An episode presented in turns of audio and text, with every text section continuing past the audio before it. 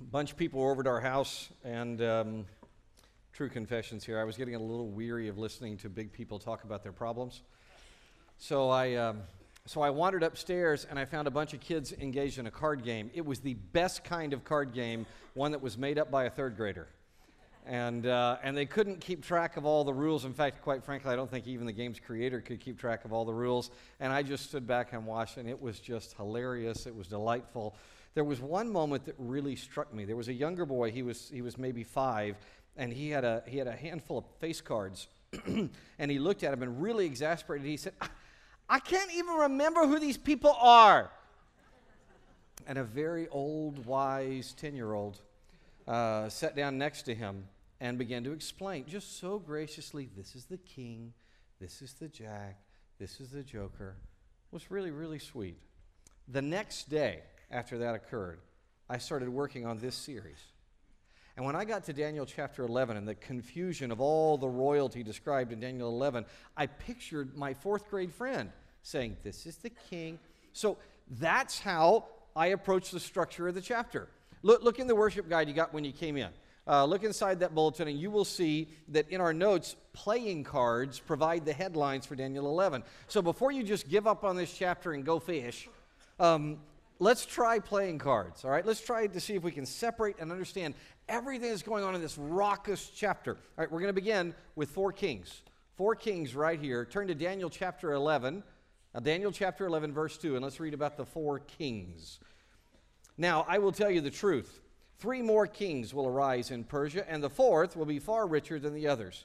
By the power he gains through his riches, he will stir up everyone against the kingdom of Greece. Now, quick context, in case you weren't with us a few days ago, this all began back in Daniel chapter 10 when an angel appeared to Daniel.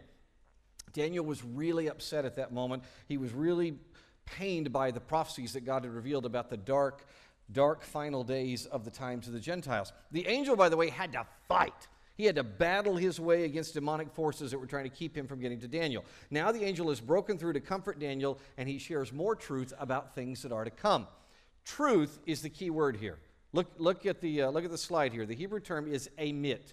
A really important word. It runs all through this passage. It's really critical. Uh, we translate amit as true. By the way, your fancy Hebrew word for the day, boys and girls. On the count of three, you get to say amit. One, two, three. Amen. It means a firm and unchanging fact. When it's used in prophecy, as it is here, it means something that is certain to occur. Raise your hand if you've ever known a person who always kept every single thing they ever said to you. They never broke their word to you. Raise your hand if you have somebody like that in your life. Okay, a few of us do. My dad is like that for me. I, I am sure that at some point, Daddy probably made a promise that he didn't keep. He may have told me a lie at some point, but if so, I can't remember any. If, if my dad said something was going to happen, it happened. He, he is as humanly close to a amit as I have ever known. The angel speaks for God here, and he says, Four kings are going to arise after Cyrus. Cyrus is the Persian emperor who was reigning when this speech was given. This is only the third year of Cyrus. He's just started, and, and then the angel says, God says, This will happen. Look what God says will happen. There are going to be four kings. One, a first king who comes after Cyrus, a second king, a third king, and then a fourth king. And that fourth one is going to be really, really rich, and he's going to build a coalition that's going to go against Greece. Now, in the world of fake prophecy, like uh, with people who want to believe in Nostradamus or stuff like that, you know, you expect that what you have to do when you have a prophecy like this, and, and, and the history of it is behind where you and I live right now, you got to kind of squint and you got to sort of stretch and you got to allegorize the history to get it to fit. Now, that may be true of fake prophecy, but you don't have to do any squinting to see that God spoke a mit exactly on target we can look back from where we are today. I know it's amazing. We look back from today and we can see exactly what happened. Right after Cyrus, there was a first king after him. Cambyses was his name. He expanded, he expanded the Persian Empire even further. Then came a guy who only lasted part of one year. His name was Gaumata. Uh, he was a liar. His, his, that's why he's called Pseudo Smerdis. Then Darius the First, who was really really big guy, and he expanded the empire even further. And then the fourth king, Xerxes the first, who was really, really rich, he built a massive coalition against Greece. By the way, uh, Darius, king number three, Darius the first actually tried to take Greece. Okay, look, look at the map of the Persian Empire. Ever since Cyrus the Great, the green is Cyrus the Great, the blue is what Cambyses added, the red is what Darius added. Ever since Cyrus the Great, the empire had been spreading and spreading and spreading, especially in the Greek parts of the world and all the way into Asia Minor. Well, Darius got an army together and he went across into Europe and he conquered Thrace and Macedonia, but he couldn't get into Hellas proper. Hellas is what the Greeks call their land. Uh, that's why it's called Hellenized when you're, when you're Greek. Um, he couldn't get in there. He tried, but they beat him back. A number of years later, Darius I came back with another army, one of the great amphibious assaults in human history. He managed to get entire army onto the, uh, onto the beach uh, near Athens, but in an incredible turn, the Athenians destroyed his army at a place called Marathon. You may have heard of that. Uh, anybody want to guess how far Marathon is from Athens? 26.2. Thank you, Phidippides. You are right. So, so that's Darius. He gets knocked back. Okay, Darius, the, his guys get on their ships. They flee back to Asia Minor. Darius dies before he can invade Greece again, but he's really, really mad at Greece because they keep beating him. His heir was, what was the fourth king's name? Xerxes. Xerxes took it a step further. He built a massive coalition. This coalition included Phoenicians, Egyptians, Scythians, Medes, Cypriots, Syrians, uh, Jews, Indians, Ethiopians, and Greeks from Asia Minor, right? And those are just the major peoples. He had people from all over that comprised his army. By the way, Xerxes' army was one of the largest the world has ever seen. Here's how rich he was. Remember how the text said he was going to be so wealthy? Here's how rich he was. As Xerxes traveled through Asia Minor on his way to Greece, uh, this happened. This is from Herodotus, the great uh, historian, the first great father of history. And he says this listen, while Xerxes was traveling along this road, he discovered a plane tree that so impressed him with its beauty that he endowed it with golden ornaments all over and entrusted it to one of the immortals as its guardian. The immortals were his private guard, the select of his soldiers. You, this guy is so rich that he has, he has plenty of funds to be able to, to support this massive army and he can literally make money grow on trees. I mean, it's just astonishing. Thus, the four kings, they come about, these four kings come about exactly the way God promised. Amen. All God's people said, Amen. Which takes us to the one ace in this history. The one ace in this history. Read the next two verses, 3 and 4. Then a warrior king will arise. He will rule a vast realm and do whatever he wants. But as soon as he's established, his kingdom will be broken up and divided to the four winds of heaven, but not to his descendants.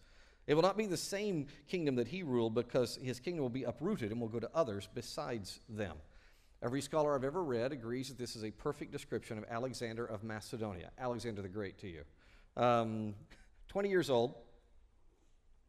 20 years old. He inherits his father's little kingdom of Macedonia. From there, he spread Greek thought and language throughout the world, Hellenizing the, the world. He conquered, as Scripture said, a vast realm indeed. His titles, by the way, uh, just to show you how far his realm was, his titles were King of Macedon, Hegemon of the Hellenic League, uh, of Greece, Pharaoh of Egypt, King of Persia, Lord of Asia. And in the angel's memorable phrase to Daniel, Alexander did whatever he wanted. That means he was personally unstoppable. The only thing that stopped his spread was his death just before his 33rd birthday. His kingdom was divided as soon as it was established. When Alexander died, his generals got into this massive civil war that eventually carved the kingdom into four chunks north, south, east, and west. Those generals who split up Alexander's kingdom were called the Diadochi, uh, the Diadochi. They, they, they all matter, but, but for here, for Daniel chapter 11, Daniel 11 is only concerned with two of these kingdoms, the two that were on either side of Jerusalem and directly impact Jerusalem the Seleucid kingdom of Syria to the north and the Ptolemaic kingdom of Egypt to the south. This is Israel in between. Uh, the Seleucids and the Ptolemies are going to figure very large in the life of Israel leading up to the birth of Jesus. In our notes, we describe these, these uh, Ptolemies and Seleucids as a handful of Jackson queens, all right? These folks are as nasty as a soap opera. They are a bunch of jacks. Uh, uh, verse 5. Go to verse 5. the king of the south will grow powerful, but one of his commanders will grow more powerful and will rule a kingdom greater than his. This describes the founders of these two dynasties, Ptolemy and Seleucus. Ptolemy was the king of the south. He settled in and took over Egypt. Seleucus, by the way, Seleucus Soter, Seleucus the victor was his name. He, he, um, he managed to wrangle control of the richest and largest empire, which was Syria, up here. And, and, and zoom in on this. I want you to look up at the slide. Do you, do you see what's in the middle here? This is little Israel.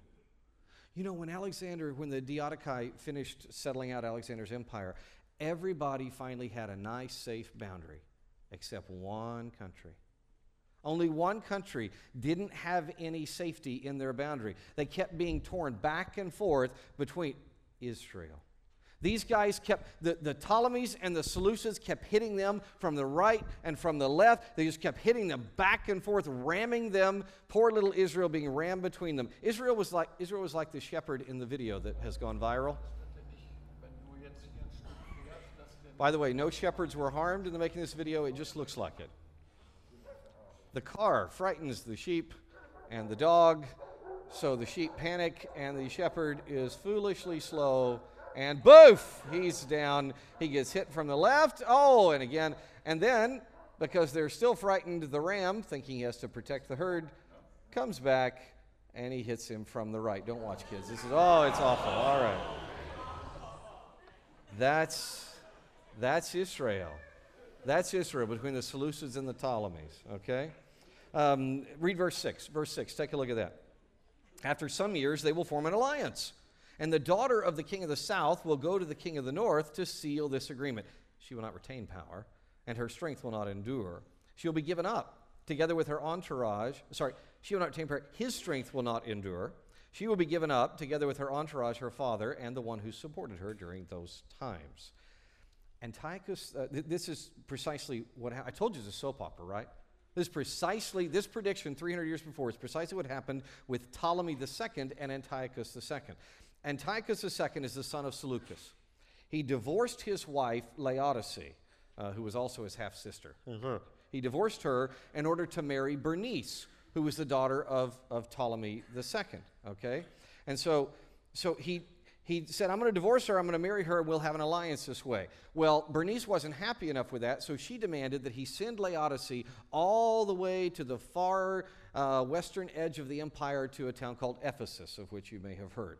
And by the way, Bernice also said, I demand that none of her children are ever allowed to succeed to any powerful positions in the Seleucid Empire. And Ptolemy, I mean, uh, uh, Antiochus II agreed to this, and he thought, well, I don't want a real conflict about this, so I'm not going to send a herald. I'll go myself. So he went to Ephesus himself. Not his best move. In Ephesus, Antiochus was killed, almost certainly by his ex wife. Now, Bernice had not made any friends in the Seleucid kingdom, right? And, and, and uh, Laodice knew this, so she got a cohort of soldiers together. They left Ephesus, traveled all the way to Antioch, and they killed Bernice. They killed uh, her infant son. They killed all of her extended family that had come up from Egypt to grieve with her the death of her husband, Antiochus II. It's exactly what the text says. Look, Laodice gets sent away. Antiochus, what did it say? It said, His strength will not endure, and then she will be given up together with her entourage, her father, and the ones who supported her during this time. That led to war. Verse 7. Go to verse 7. In the palace of the king of the south, one from her family will rise up, come against the army, and enter the fortress of the king of the north. He'll take action against them and triumph. He will take even their gods captive to Egypt with their metal images and their precious articles of silver and gold. For some years he will stay away from the king of the north, who will enter the kingdom of the sa- king of the south and then return to his own land. The saga continues with Ptolemy III and Seleucus II. Ptolemy III was Bernice's brother. He was more than a little unhappy about his sister's murder. So he invaded Syria and he threw the new Seleucid king, uh, Seleucus II, he made him go running for his life. By the way, by the way, quick, just a quick side joke here. Seleucus II, the king of Syria, he had a nickname that I am certain he did not want. His nickname was Kalinokos Opogon, which means gloriously triumphant beard. But on all his coins, and they always did the coins exactly, you can see the guy could barely grow peach fuzz. I mean, he's got a tiny little Poor guy. So, so the fear of the beard, he, um, he, he took off. He got scared to death, uh, and he went running for his life all the way to Babylon when Ptolemy III invaded Syria. Ptolemy III burst into the Seleucid palace in Syria. He captured a number of idols that had been taken there during the civil wars taken away from Egypt. When Ptolemy III came back to Egypt with those idols, th- this amazing document was created. Make sure you look at this. This is incredible. A college of priests in Egypt put together this document. It's in three different languages. It's one of the things that helped us understand hieroglyphs. Uh, it's called the Canopus Decree, and it describes how Ptolemy III came back from invading Syria and brought their gods back to Egypt. By the way, that won him so much goodwill that when Seleucus inevitably invaded, as the text talked about, uh, the priests and the soldiers fought for Ptolemy and sent him off. Another quick, fun side note this uh, Canopus decree also, these priests said, there's a little addendum in the bottom of this, and it says, and by the way, one other thing. We've discovered what we think is the best way to, to measure time. Time should be measured in each year is 365 days, but you add a year every fourth year to make up for the one you lose. It never caught on. It, uh, it went, it, isn't that fascinating? Amazing. All right. Remember what territory all these armies are passing back through. It's Israel, right? Every time he invaded, he invaded. It's always Israel. And they're not just walking through, they're demanding food, they're demanding housing, they're demanding quartering of soldiers. You know there are a number of times in Israel's uh, life during this period that they had to pay taxes to two empires at the same time? They were paying taxes to two. That's like living in New York or something. That is just astonishing. Sorry, New Yorkers, I'm just playing. All right. Things would only get worse. Look at God's further prophecy, and all this has amit. It's come true. Verses 10 and 11. His sons will mobilize for war and assemble a large number of armed forces. They will advance, sweeping through like a flood, and will again wage war as far as his fortresses. Infuriated, the king of the south will march out to fight with the king of the north, who will raise a large army, but they will be handed over to his enemies. Stop there. Now, this section is verses 10 through 19. It describes the rule of some jacks named uh, Ptolemy IV, Ptolemy V, and Antiochus III. To, to keep these straight, I, even if you're not a note taker, I, I highly recommend looking at the notes. And by the way, these three appear on the right side of your notes Ptolemy IV, Ptolemy V, and Antiochus III. Bottom line, these guys began wars that would ravage Israeli lands for over 100 years. Seleucus II, the one of the gloriously triumphant beard, he died. He fell off his horse and he died. His second son took the name Antiochus III. He's a very significant person in history, and he had early success in the wars against Egypt. Verse, verse 10 describes that. But 217 BC, Antiochus III had invaded Egypt again, and he was checked by Ptolemy IV of Egypt. You can see Ptolemy right here, young, tough looking guy. Um, the Battle of Raphia. And that's exactly what God promised in verse 11. But th- this is very significant. This time, for the first time, when Antiochus III retreated uh, from Israel, when, when, he, when he went back from Egypt back up to, to um, Syrian lands, he was kind to the Jewish people. That had never happened. You know what he did? He lowered their taxes.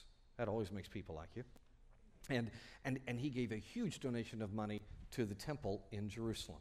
Okay, keep that in mind, all right? So that's what happened. Now read the next two verses. Verse 12.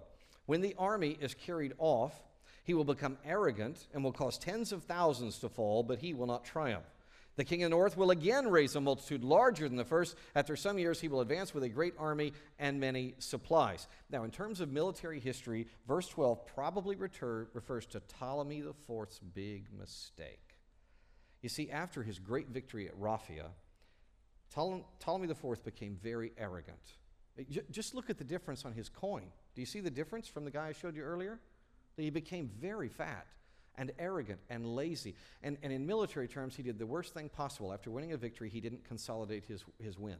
He didn't, he didn't support his supply lines. He didn't consolidate his victory. And that's going to cost many thousands of lives when Antiochus inevitably does his counterattack. Because after Ptolemy IV died, here's history and from us, Antiochus III levied a big army and again invaded Egypt. That's described in verse 13. Isn't it incredible how all this happened exactly according to prophecy? Isn't that amazing? Of course, sometimes that can present a big problem. Have you ever noticed this?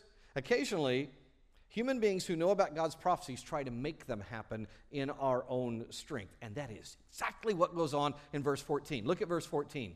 In those times, many will rise up against the king of the south. Violent ones among your own people, Daniel, will assert themselves to fulfill a vision, but they will fail. Here's what went down a bunch of violent Jews uh, nuts. They marched off to fight against Egypt with Antiochus III. By the way, this, by this time, Antiochus III is called Antiochus the Great.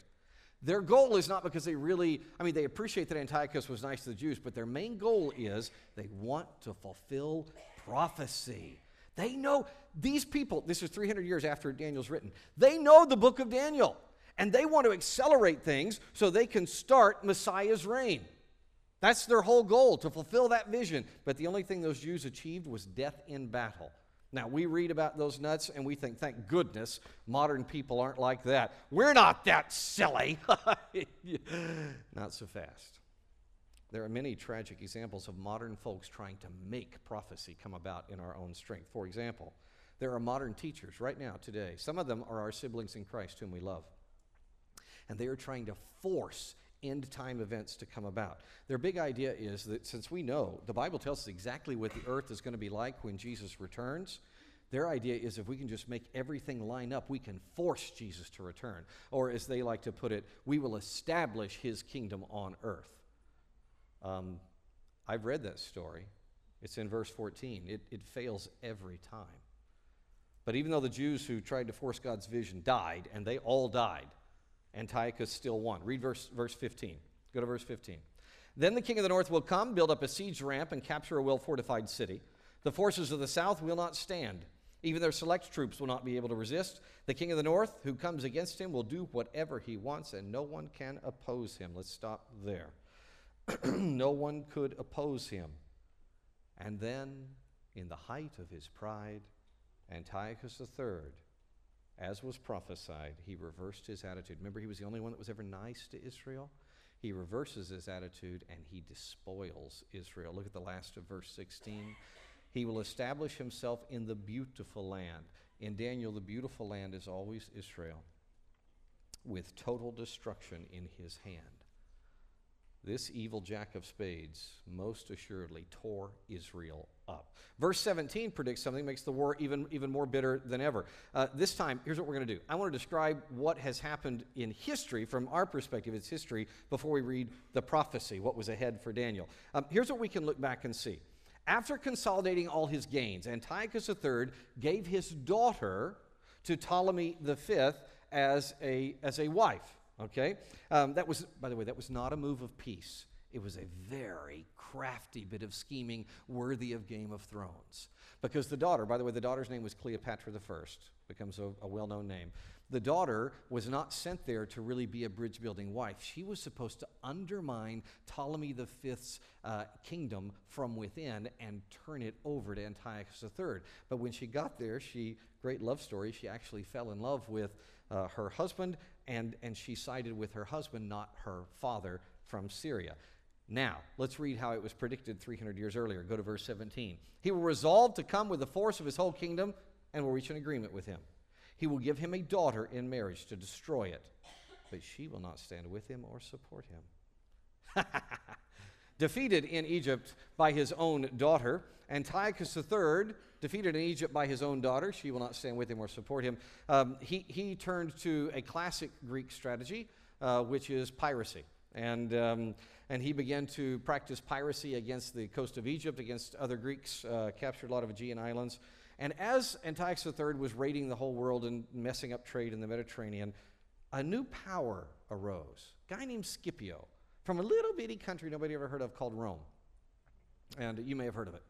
And, um, and Scipio, this, this leader of the Roman Republic, he was a consul, he, he met with Antiochus, sent a herald to Antiochus, and said, Hey, stop this raiding, this piracy. Everybody in the world's better off if there's free trade. We need free trade in the Mediterranean, so no more piracy. Antiochus said uh, to him, and uh, so Scipio got that's an exact quote, by the way. Um, Scipio and his Roman legions managed to lure Antiochus into a great battle, one of the great battles in human history at Magnesia, which is not a bad medication, it's actually a place. And, um, and the Seleucid army was destroyed. His pride was very, very wounded. So Antiochus III, now whipped by Rome, he plans a renewed expedition. He's going to go get those Romans and that Scipio guy, but he doesn't have any money left. So he breaks, oh my goodness, folks, he breaks all pagan religious rules. and he goes to a temple. We don't know which one, but it was probably this one, the temple at Hatra. And it was a temple fortress, right? And Antiochus III broke into that temple fortress to steal the temple treasury. That was, that was not allowed, ever. By the way, it, you want to see how things still come around. This is, a, this is 2010. Uh, that's a U.S. soldier from the 101st Airborne, and uh, he is guarding that same temple of Hatra against looters, um, and they had and did have permission to shoot to kill from people who were trying to loot. That's important to note because you know what happened to Antiochus III when he tried to break into that temple? They killed him. The soldier priests who were there and a mob of citizens who were horrified at what he was doing rose up and killed him. Now, that's what we read in history books. Here's how it was prophesied by Daniel 300 years before it happened. Verse 18. Then he will turn his attention to the coasts and islands, the piracy, and capture many. But a commander will put an end to his taunting. That's Scipio from, from Rome. Instead, he, the commander, will turn his taunts against him. He will turn his attention back to the fortresses of his own land, but he will stumble, fall, and be no more. That takes us to our last Jack, Seleucus IV. He's described in verse 20. Look at verse 20. In his place, one will arise who will send out a tax collector for the glory of the kingdom, but within a few days he'll be broken, though not in anger or in battle. Seleucus IV took the throne, and he was forced to pay, because of his dad's agreement with, uh, uh, with Rome, he was forced to pay a thousand talents a year in tax uh, in reparations. The Attic talent was worth about $15,000 of today's money, so he was having to pay $15 million a year. He didn't have that money, so he was forced, he felt, to raise taxes. Um, he was poisoned by his Secretary of the Treasury as part of a coup that appears to have been founded by angry taxpayers. Now, I know what you are thinking. In your exasperated, card playing kindergartner voice, you're looking at all this and saying, Pastor Wayne, none of these has anything to do with my life. Oh, oh, my fellow kindergartners, please listen. Our own soap opera lives aren't so very different, and we can learn. We can learn from these examples. I'm just going to give you four quick lessons, just four ones from this prophecy and history we've looked at. You're going to have days of success. You will. Don't gloat. Don't get fat and sassy. Don't break your oaths, Ptolemy. Consolidate your victories. You are going to face the temptation to go into debt to raid the temple treasury, to stop giving to God because you got some big, great enterprise, some huge investment. Do not go beyond what Scripture says about money. Do not go beyond what Scripture says about debt. Speculation is poisonous. Prepare yourself, right? Here's one thing you surely learn from this. When people are frightened, they're going to run over you from the left and from the right, just like they did Israel. This is an election year. You're going to see this running over from the left and the right. And remember, what's God going to do to the people who mistreat Israel? Biblical promise. What's He going to do? He will punish them. By the way, speaking of mistreating Israel, let's meet our first joker. Our first joker in the deck. The next section predicts one of the nastiest men ever born, Antiochus IV. By the way, when I say his name, you should boo in his. Antiochus IV. Ooh, yeah. Oh, my goodness. Read verse 21. Start at verse 21. In his place, a despised person will arise. Royal honors will not be given him, but he will come during a time of peace and seize the kingdom by intrigue. A flood of forces will be swept away before him. They will be broken as well as the covenant prince. After an alliance is made with him, he will act deceitfully. He will rise to power with a small nation during a time of peace, he will come into the richest parts of the province and do what his fathers and predecessors never did. He will lavish plunder, loot, and wealth on his followers, and he will make plans against fortified cities, but only for a time. Vile and crafty Antiochus IV gains the Syrian throne. Now, Antiochus was a peaceful hostage in Rome. I know this sounds weird to us, but in the ancient world, the classical world, you could settle disputes sometimes by sending members of different families uh, to live in the other country sort of an exchange system. So he was in Rome, uh, living there as part of the arrangement between his father's loss. Antiochus III was his dad. And, uh, and then he got word that his brother Seleucus uh, was killed, uh, poisoned.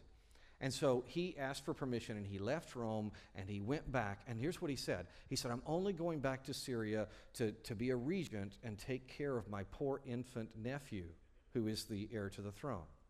Oh, he took care of him all right he killed him.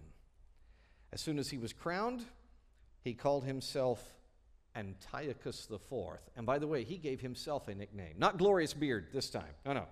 Antiochus called himself Epiphanes. Antiochus Epiphanes. Epiphanes means God manifest.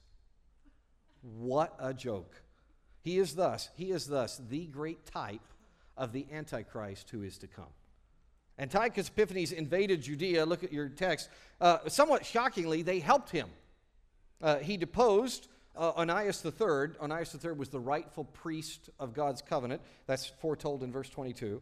But the little nation of Israel still made a deal with him. I don't know, they may have been scared, they may have been deceived or grateful, whatever, but the Jews allied with him just as verse 23 said they would. Verse 24 also came about. Amit. Antiochus IV rewarded those who helped him by redistributing wealth. That's right. Antiochus IV is the world's first communist dictator. He is. Do you remember when Hugo Chavez took over uh, Venezuela in the late 20th century? Hugo Chavez, one of the first things he did was he nationalized all the industries of Venezuela. That's a really nice way to say he stole. He took everything that companies had invested in and people had built livelihoods around, and he made all that part of the government, and then he distributed the money that came from that to his cronies, otherwise known as the people, right? He lavished wealth on the people, but only for a time. Because what verse 24 describes always happens in communism. Eventually, the leader runs out of other people's money. It can only last for a time. You know, this weird agreement that Israel makes with Antiochus IV, the communist, it's a prototype of what. Are anybody here old enough to remember the Cold War? Um, there was some, okay, good for you, you poor things. Um, there was something during the Cold War we called Ostpolitik. Ostpolitik was, um, was a, a, a, German word for, um, for cowering or making appeasement to a big communist bully in hopes that they might be nicer to you as a result. It doesn't work. It didn't work for Judah. It didn't work for the churches behind the Iron Curtain who did that. It didn't work in Venezuela. It's not working in today's China. Look up here. This is Cardinal Joseph Zen, a remarkable man. He's one of 223 cardinals who lead the Roman Catholic Church. Um, not long ago, your country flew Cardinal Zen to Washington where House Speaker Nancy Pelosi presented him with the Chinese Democracy Champion Prize. I want you to listen to some of his comments that he made during that ceremony and later at a church service. And I want you to think about Israel, okay? He's going to talk about China, and that's fine, but I want you to think about Israel and their folly in trying to placate Antiochus IV. Here's what Cardinal Zen says The Holy See, that's the Vatican in Rome, says nothing while the Catholic Church in China is being murdered. Pretty inflammatory words, right? A reporter then asked him a question about, well, hey, wait, can't you see some compromise? Look at what he said. Compromise? You can never compromise with a totalitarian regime because they want everything. Would you have encouraged St. Joseph to negotiate with Herod? Later at the church service, he said this Why is the 2018 agreement between Beijing and Rome kept secret? From everyone, even, and here he patted his chest, even the cardinals of the church. It's like the 1933 Concordat that Germany negotiated with the Vatican after Hitler became chancellor. The Nazis violated that almost as soon as it was signed, and China under Xi Jinping has only increased persecution since that deal was struck. Close quote. Okay, with that in mind, turn back to our joker, Antiochus Epiphanes, verses 25 through 28. With a large army, he will stir up his power and his courage against the king of the south the king of the south will prepare for battle with an extremely large and powerful army, but he will not succeed because plots will be made against him. Those who eat his provisions will destroy him. His army will be swept away, and many will fall slain. The two kings, whose hearts are bent on evil, will speak lies at the same table, but to no avail, for still the end will come at the appointed time. The king of the north will return to his land with great wealth, but his heart will be set against the holy covenant, and he will take action and then return to his own land. Antiochus IV attacks Egypt, and his Seleucid army succeeds, mainly because there was some good fifth column work he had going on against the Egyptians. Ptolemy is forced to come to the bargaining table. By the way, look at verse 27. This is one of my favorite descriptions of endless peace talks. Brilliantly describes the doublespeak of worthless negotiations among people bent on evil. Speaking of evil, Antiochus again ravaged Israel on his way north, just the way verse 28 said he would. Before too long, he attempts to invade Egypt again. Look at verse 29. At the appointed time, he will come again to the south, but this time will not be like the first. Ships of Kittim will come against him, and being intimidated, he will withdraw. this time, Ptolemy's ready. he goes to Cyprus, or he sends people to Cyprus, and there a bunch of Greeks uh, put together massive triremes, which were the super weapon of the day, and they come to his defense. And uh, these things, which were very intimidating, they scare Antiochus, and so he withdraws north. Poor Israel. Now they're going to get the fruit of what it means to appease an evil dictator. Look at the rest of verse 30. then he will rage against the holy covenant and take action. On his return, he will favor those who abandon the holy covenant. His forces will rise up and desecrate the temple fortress. They will abolish the regular sacrifice and set up the abomination of desolation. With flattery, he will corrupt those who act wickedly toward the covenant. Stop there. Oh, this is one of the worst moments in Hebrew history. Antiochus terrorized Jerusalem. He gave favors to renegade Jews who were willing to throw away Moses' covenant, and he com- he completely rededicated the Jerusalem temple. You know what he did? First thing he did was stop regular temple worship. And then, oh, then, knowing Moses' laws about sacrifice, Antiochus IV puts a pig on the altar of the temple in Jerusalem and slaughters it and spreads the blood, installing himself as the one who should be worshiped through that altar. Horrible. But Antiochus, Antiochus did not count on God's wild card. he did not count on God's wild card. Verse 32, pick it up there. But the people who know their God will be strong and take action. Those who have insight among the people will give understanding to many, yet they will fall by the sword and flame and be captured and plundered for a time. When they fall, they will be helped by some, but many others will join them insincerely.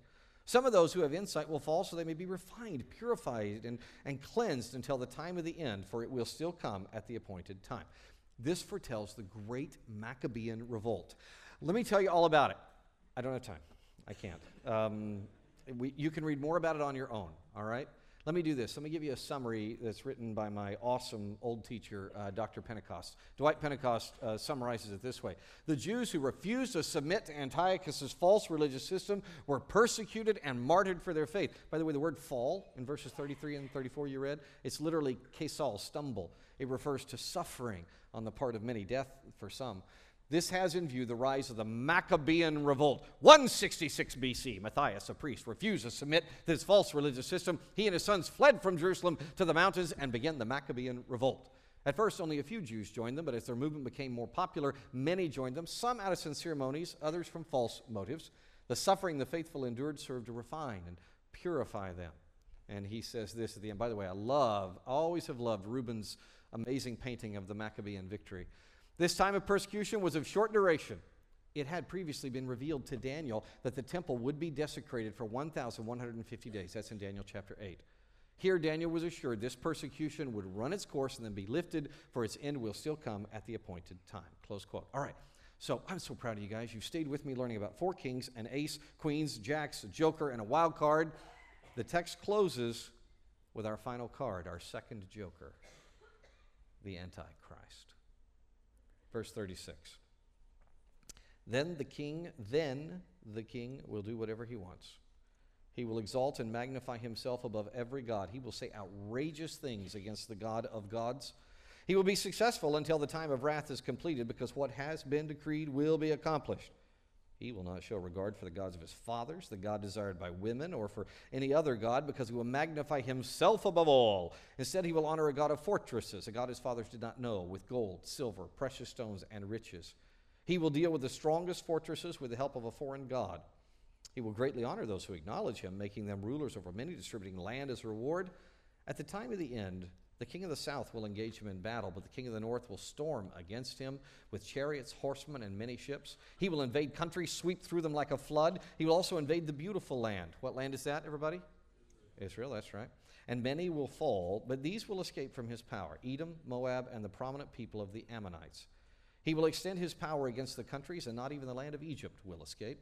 He will get control over the hidden treasures of gold and silver and over all the riches of Egypt. The Libyans and the Cushites will also be in submission. But reports from the east and the north will terrify him, and he will go out with great fury to annihilate and completely destroy many. He will pitch his royal tents between the sea and the beautiful holy mountain, that's Mount Zion in Jerusalem. But he will meet his end with no one to help him. Now, Some will say that this is more data on Antiochus IV, our, our first joker. But that doesn't work. You see, in Daniel, the term then always indicates a new period. Then is a new period. Besides, everything in this whole text has been line for line amit, right? Fulfilled in history. Antiochus never fulfilled these verses, not even close to fulfilling these verses. Remember, amit demands exact fulfillment, not fake news that is mostly true. Th- these verses are giving information about another person whom other scriptures call the Antichrist. He's the only one who perfectly matches this. Antiochus, he's just, he's just a foreshadowing of the Antichrist. We already did an entire sermon on Antichrist in this series. There's no need to, to drill down here. Um, since no one summarizes this better than Dr. P, let's let him have the last word. Dr. Pentecost puts it this way Antiochus was a foreshadowing of a king who will come. You can see Daniel 8. But the two are not the same. From where we stand, one is past and the other is future. The, the coming king, who is the little horn of Daniel 7, the ruler of Daniel 9, he's going to be the final ruler in the Roman world. His rise to prominence by satanic powers described in Revelation 13, where he's called a beast. According to John in Revelation 17, he'll gain authority not by military conquest, but by consent of the ten kings who submit to him. Starting with Daniel 11:36, the prophecy moves from the near to Daniel to the far. The events recorded in 36 through 45 will occur in the final seven years of the 77s, Daniel 9. All right, so think all this through, and three applications come to mind. First, fear not. I know, I know life can be scary. What Daniel saw in the future, like, like what God shows us about the future, can be confusing and terrifying. It sometimes feels like we face a stacked deck, but we must remember the way the story ends. After, after all the evil that he performs, you know, what, you know what Antichrist does? He makes this great big show, settles himself west of the Jordan between, between Mount Zion and the sea, and there the sun goes down on him. Just as verse 45 explains. He meets the end that God has planned for him with no aid at all. So don't be afraid. No matter how scary the story gets, the end is beautiful. All God's people said? You know, sometimes when I'm reading a great book aloud to our family, we read books aloud all the time, I'll, I'll get to a part um, where the story starts to get really tense. And, and, and we've, we're invested in these characters. Love these characters, right? And the story's getting really tense. And if I don't know the author, I'm not sure what he or she is going to do with the story. They may end it like a 70s movie, you know? You, 70s movies always were full of angst and sadness, and they ended in darkness, and the heroes got shot. It was horrible. Anyway, um, it, it, look it up. Anyway, just terrible sad. So, so I'm afraid to continue because I don't want to read the death of these people. I really like them, right? So, being a coward, I give the book to my wife. True story. And Jana then will read the rest of the book. And she then tells me if it ends the way the Bible does, the way real life does, where everything works out in the end, or if it ends poorly. If she gives me a thumb down, I throw the thing away. Stupid book. If he gives me a thumbs up, then we get the whole family back together and we read the rest of it. All right? Let Daniel fill Jana's role for you. Listen, listen to his angelic report. The bad guys lose. We have seen the end of the story. God's people win. Can I get a hallelujah? Secondly, please remember the reason God gives us prophecy. It said it in the text, is to shape us, to, to purify us. Let this prophecy purify you. Our, our whole annual vision this year is that no stone remains unturned, right? We're committing to let Scripture mold us and shape us and purify us. Well, nothing promotes purity like the perusal of prophecy. Do you, you want to say that three times fast again? You want to do it? Okay, three times fast, all together. The perusal of prophecy promotes purity. The perusal of prophecy promotes purity. The perusal of prophecy promotes purity. Very good.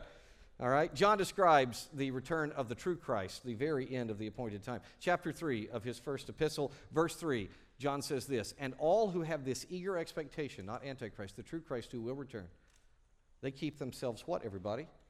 Pure just as he is pure. That's why we study prophecy when it arises in a book like Daniel and we don't just gloss over it. It purifies us.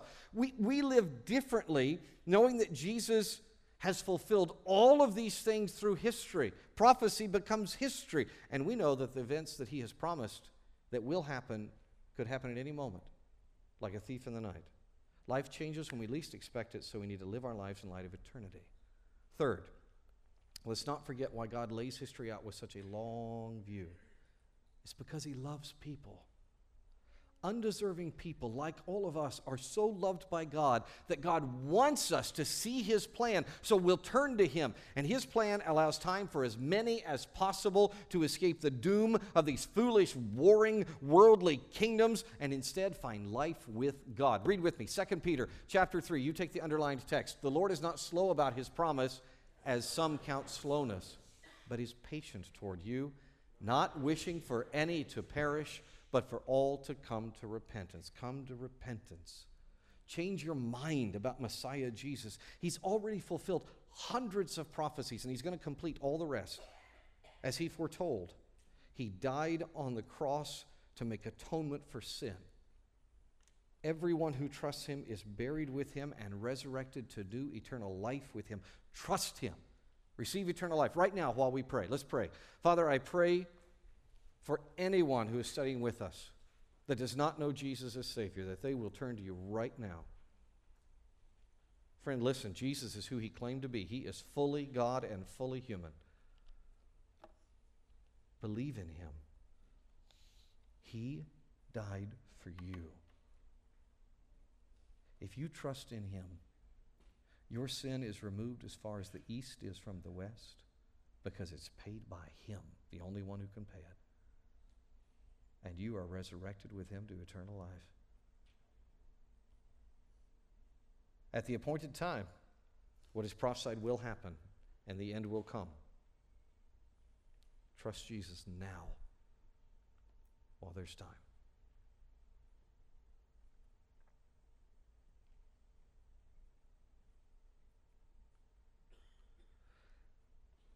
If you just trusted Jesus as Savior, raise your hand, please.